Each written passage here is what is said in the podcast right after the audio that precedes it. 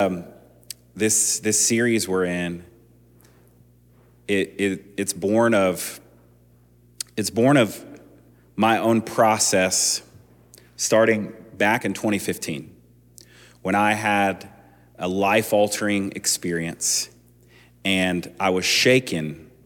I was shaken dramatically in how I saw the world. And, and after that happened, uh, some today, the popular term for it might be a, a, a deconstruction, but it, it, it, wasn't just about how I thought about the Bible or something like that. It was really a c- complete rearrangement of how I saw the world. And, and as time progressed, I found I, I went through a period of holding everything very loosely. And anything that could fall through my fingers did, like sand. And I didn't know if my faith would do that. I, I wondered because I was no, it no longer had to be held by me. And what I found that as I let go of everything, eventually, over time, even years, I found that it, my faith wasn't something that I actually was holding, but it was God that was holding me. And there were things in the scriptures that I'd always wondered about, things that Jesus talked about, that I couldn't quite reconcile with the faith that was handed to me. One of those things was the kingdom of heaven and the way that Jesus talked about the kingdom of heaven, that it felt like it was something that could be seen or touched or tasted in the here and now.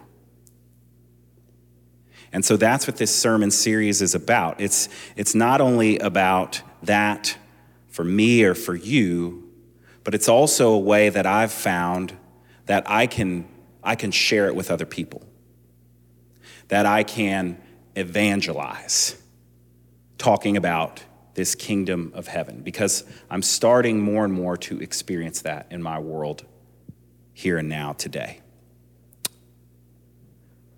So, this morning in this text, we're talking about seeing this kingdom. Contrary to popular belief, pretty much everybody, most everybody, when we look at the world, we see the exact same things. Same things. And yet, the way that we interpret what we see varies very greatly. That somebody might look and see someone smiling at them, and one person might say, Oh, that person is happy to see me and wants to build relationship with me. And somebody else might look at that smiling person and say, What are they up to? They're seeing the exact same thing with a totally different interpretation. Sometimes our interpretation of the world becomes so wounded and disfigured that it can't be salvaged anymore. It actually has to be thrown away at some point, or we'll spend the rest of our life seeing everything so wounded and disfigured that we will believe that's all there is to this world. And so, if we are tired of that, or if you know somebody who's tired of that, then what is laid before them, what Jesus offers, is a new vision, a new way to see the world. Sometimes he calls this new vision seeing the kingdom of heaven.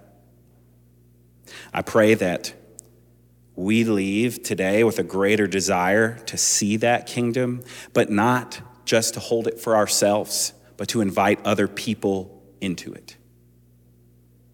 Because here we have in the story, we have a very religious person, a very skilled, articulate, a very highly educated and knowledgeable religious person.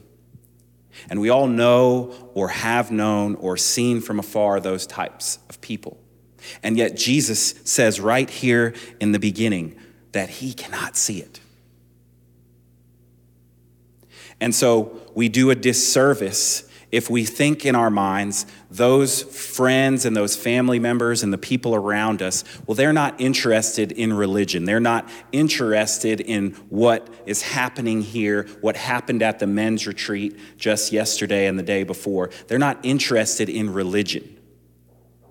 But I wonder, I wonder if they're interested in seeing the world in a new way in not seeing the world through a disfigured and wounded and skeptical lens, but seeing the kingdom of heaven.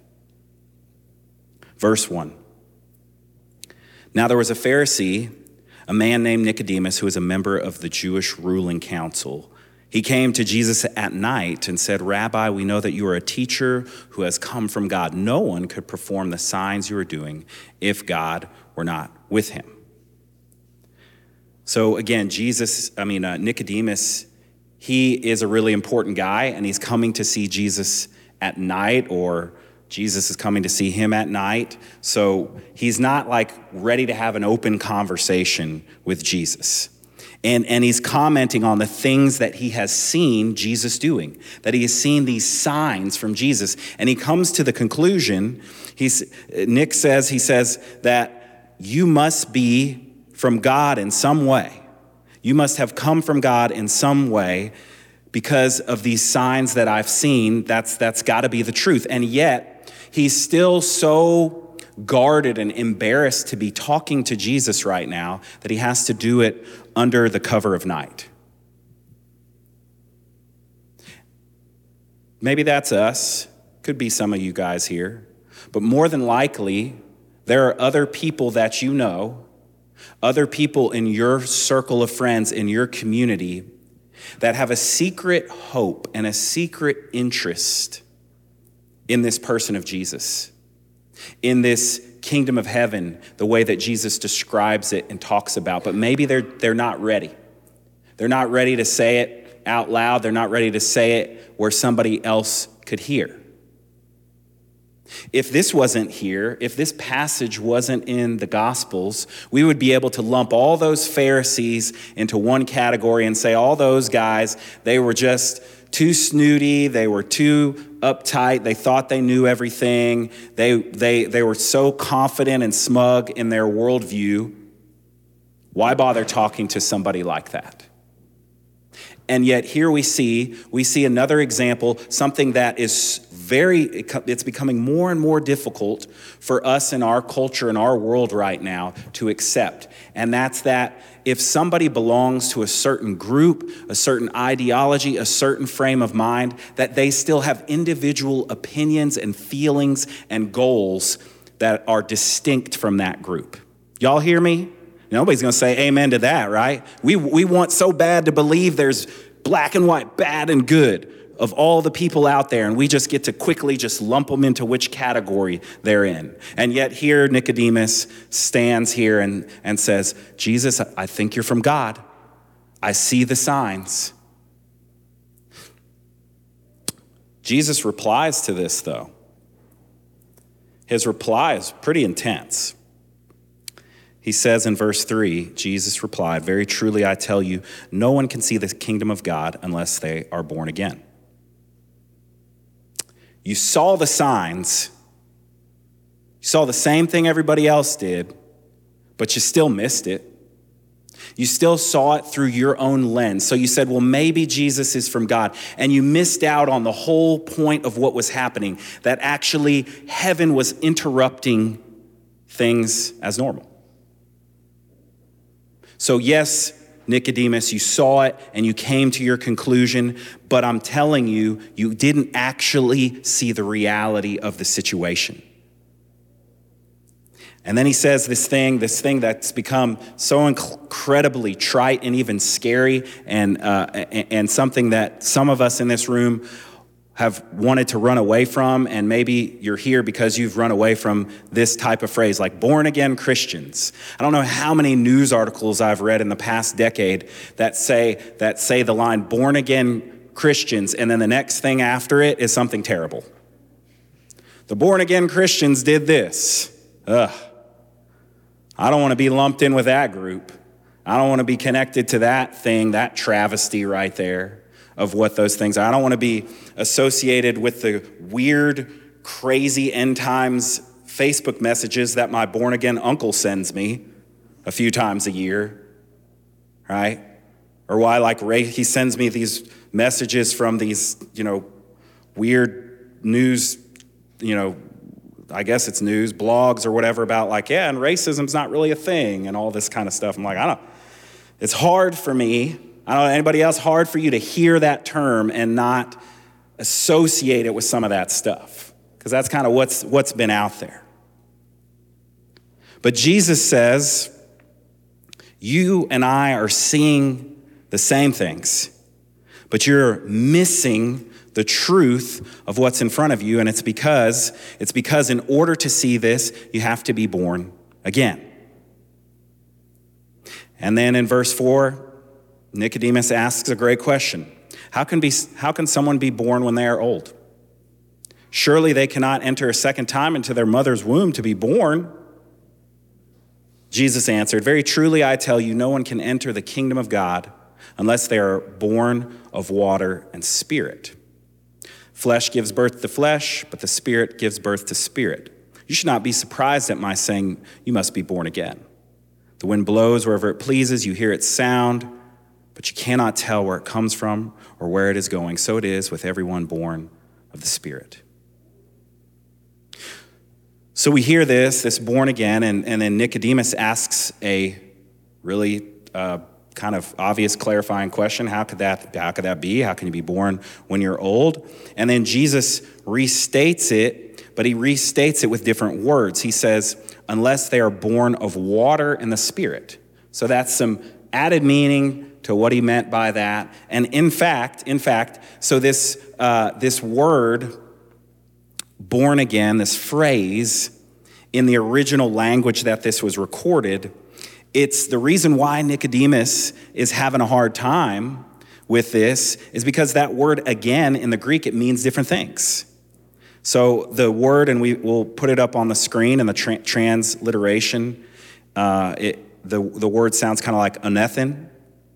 And, and it could mean from above, it could mean uh, from, from the top, uh, it can mean again, it can mean from the first or from the beginning. So Nicodemus is asking for clarification because this word can mean a lot of things, and Jesus is saying something that sounds uh, really, really strange to him. So he's asking, I'm glad he did, because Jesus clarifies and he says, of the water and of the spirit, that you cannot see the kingdom because you have not been born of this water and spirit. And then, and then he one ups it. He's like, well, if you can't see it, you also can't enter into it. You can't move into that space. How can you move into something or go into a place that's invisible to you, that you can't perceive? Water in the Spirit, water in the Spirit. I mean, I think of baptism when I think of that, but, but to be born again or born from the beginning,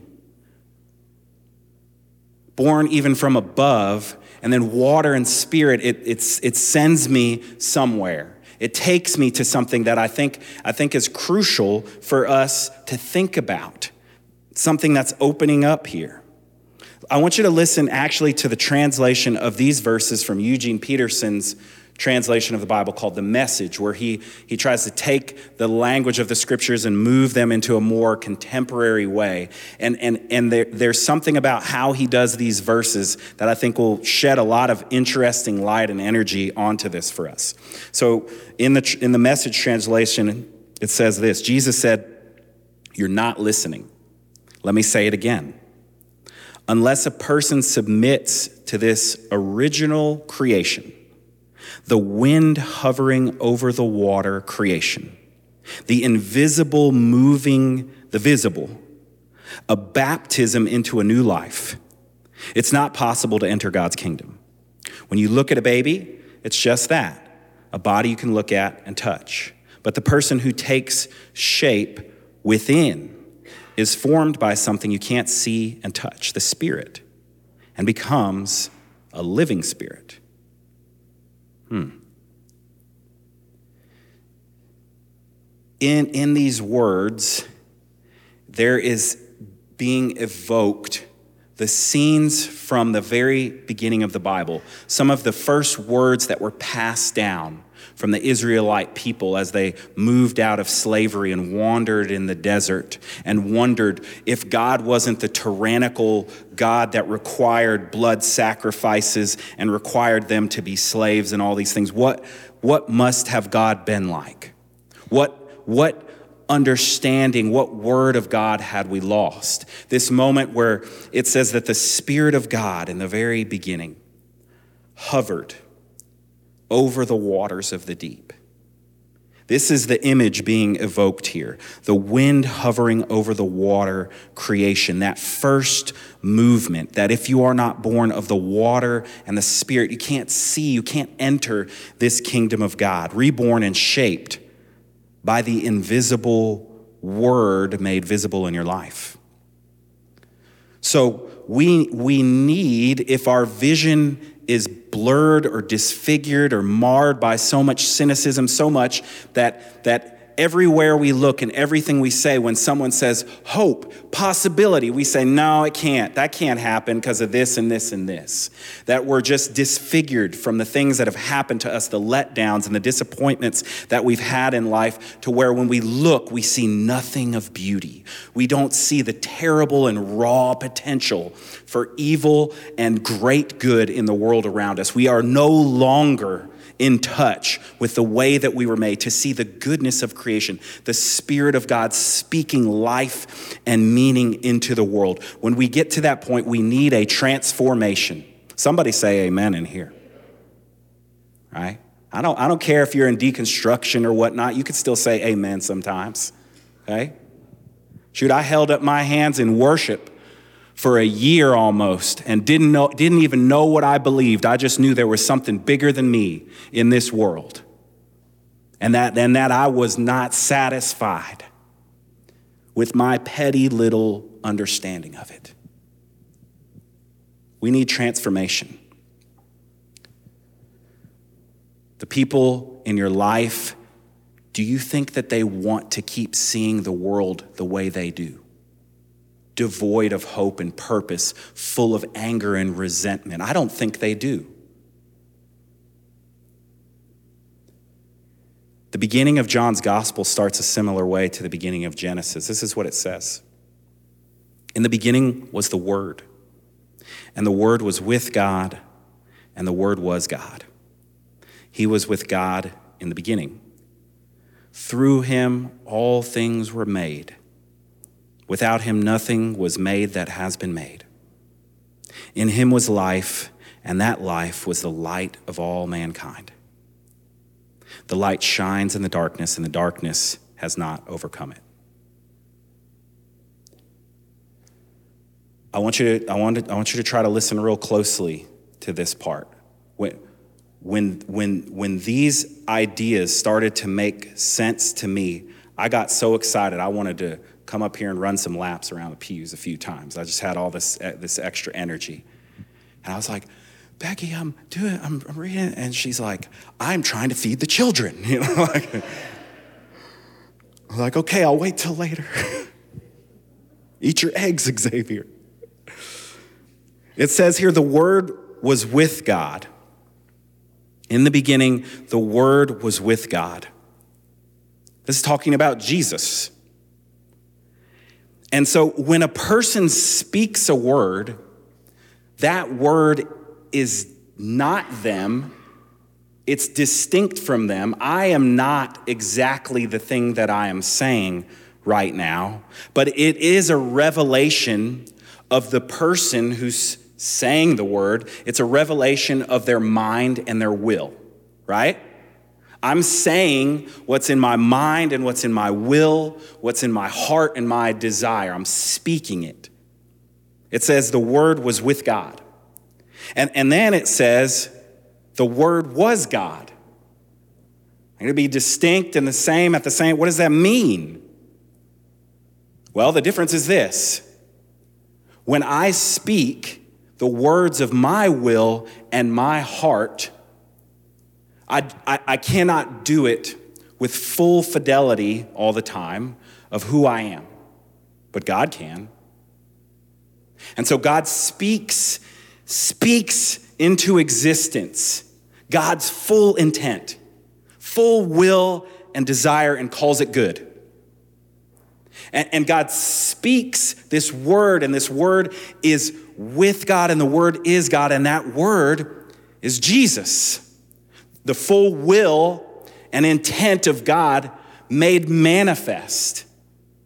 That we can see exactly what it looks like, what God's intent and will is when God speaks and makes something that is good, and that that goodness is personified in the person of Jesus.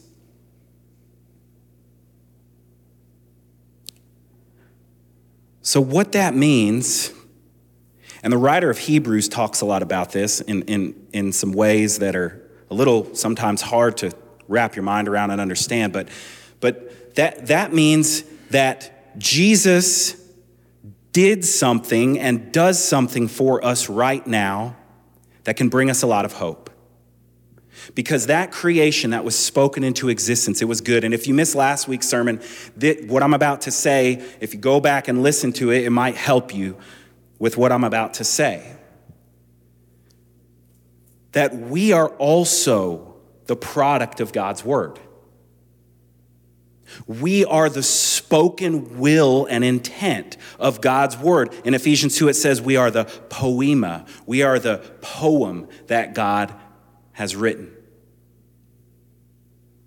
The difference is loaded with the potential of good and evil within us, Jesus found expression only in the perfect good, in the full intent of the word that he was represented. This is what this means Jesus was 100% and fully always himself. That's a little bit different than sinless, at least by words. But here's, here's what I want you to get if you get nothing else from this, from this sermon right now is that when we think about this, God's divine will, speaking the world into existence, calling it good, saying that it's good, but loaded with potential, because as human beings, the most spiritual thing we have is choice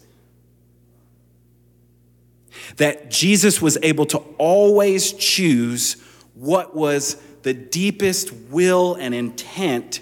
And so he was fully himself. The, the fullest intent of who he was came to expression every time, every time, every time. I can't say that for myself. You ever said this? I just got, probably after a breakup. I just need some time to figure out who I am, you know. Kind of, I, I just need to be true to myself. It's not about me. I mean, it's not about you, it's about me, right? And then you go off, and then you get in the same kind of relationship and do the same crap all over again, right? But that time it's their fault. I've not been able to live that way. I've not been able to live my authentic self as a popular thing to say is.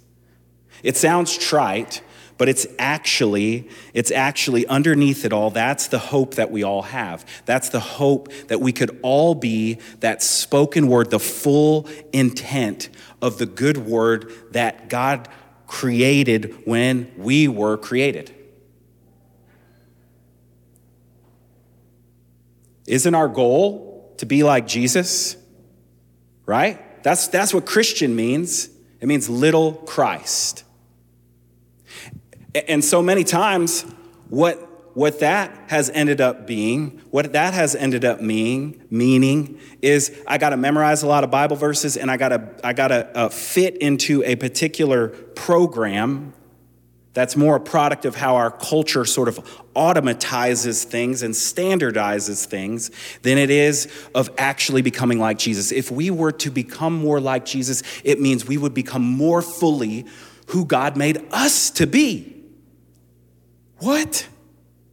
Isn't that a fantastic thing? Here, here I spent all this time thinking I could either be more of who God made me to be or I could be more like Jesus, and that these were two separate roads and two separate paths. It, it turns out that they are not just overlapping or, or, or roads that intersect from time to time, but they are the same road.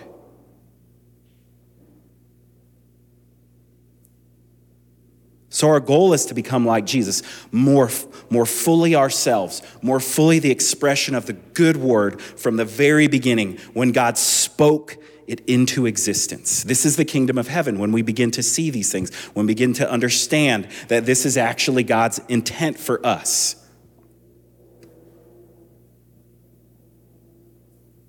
We didn't know it was possible until Jesus did it. Spiritual sage Howard Thurman, we still have, we'll still have some of his books for sale after service. He speaks of this very thing as nothing less, less than our life's assignment. And I'm coming to the end, so don't, don't, uh, don't blink or you'll miss it. I'm going to I'm going to read a quote from a speech that Howard Thurman has given about this life's assignment to find this genuineness, this pure spoken word of God within us, this expression. And when I read it, I actually, you won't be able to blink because I'm going to invite you to close your eyes and listen to it. It's not going to be on the screen. I'm inviting you just to listen.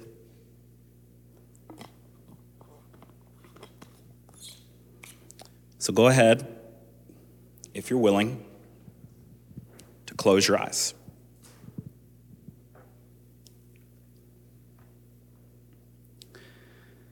There is something in every one of you that waits, listens for the genuine in yourself. If you cannot hear it, you will never find whatever it is for which you are searching. And if you hear it and then do not follow it, it was better that you had never been born.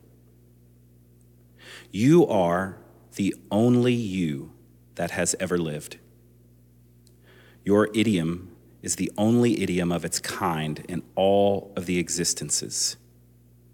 And if you cannot hear the sound of the genuine in you, you will, all of your life, spend your days on the ends of the strings that somebody else pulls. There is in you something that waits and listens for the sound of the genuine in yourself. And sometimes there is so much traffic going on in your minds, so many different kinds of signals, so many vast impulses floating through your organism that go back thousands of generations, long before you were even a thought in the mind of creation. And you are buffeted by these. And in the midst of all of this, you have got to find out what your name is. Who are you? How does the sound of the genuine come through to you. The sound of the genuine is flowing through you.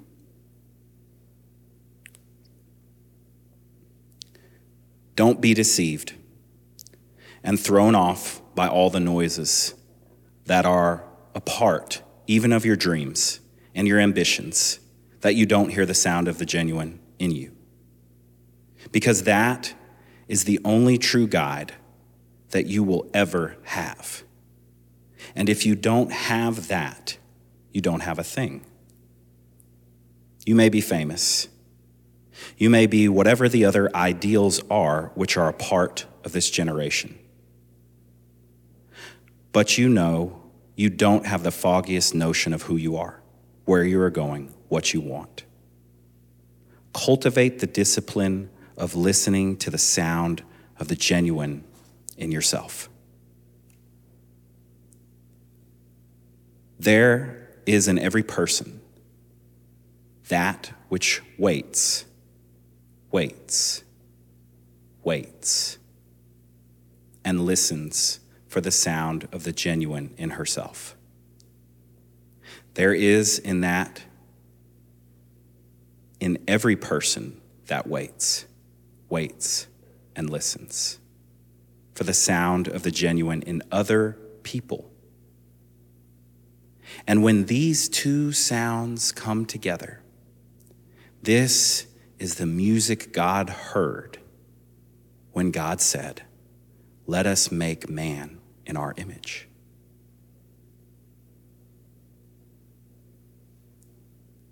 You can open your eyes.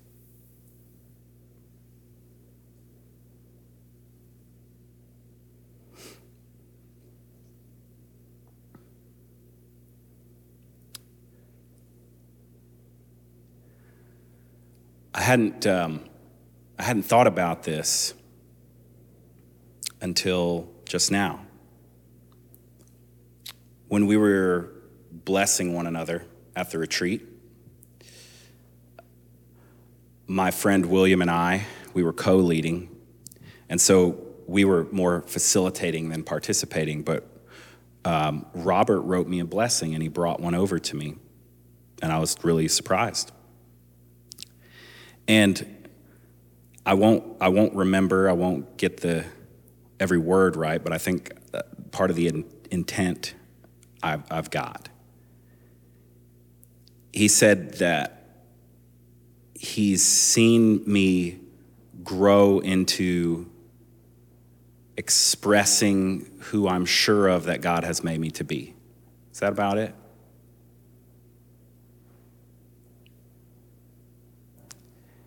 And I think I've realized that that is an incredible passion that I have for you.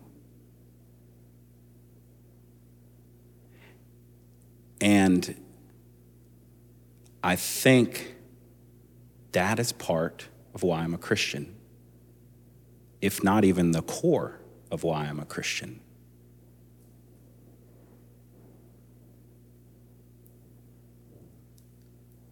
Those that see the kingdom of heaven see the potential of God's spoken word to us. That we have not yet reached the glorious heights of what God made us to be, but we can be renewed and reborn to that original purpose, that original intent of God's word, that good word. And when we do, we can live with hope. I want us, I want for us to be willing to receive that for ourselves and to give it to others. The message is that the kingdom of heaven is near you. Let's pray.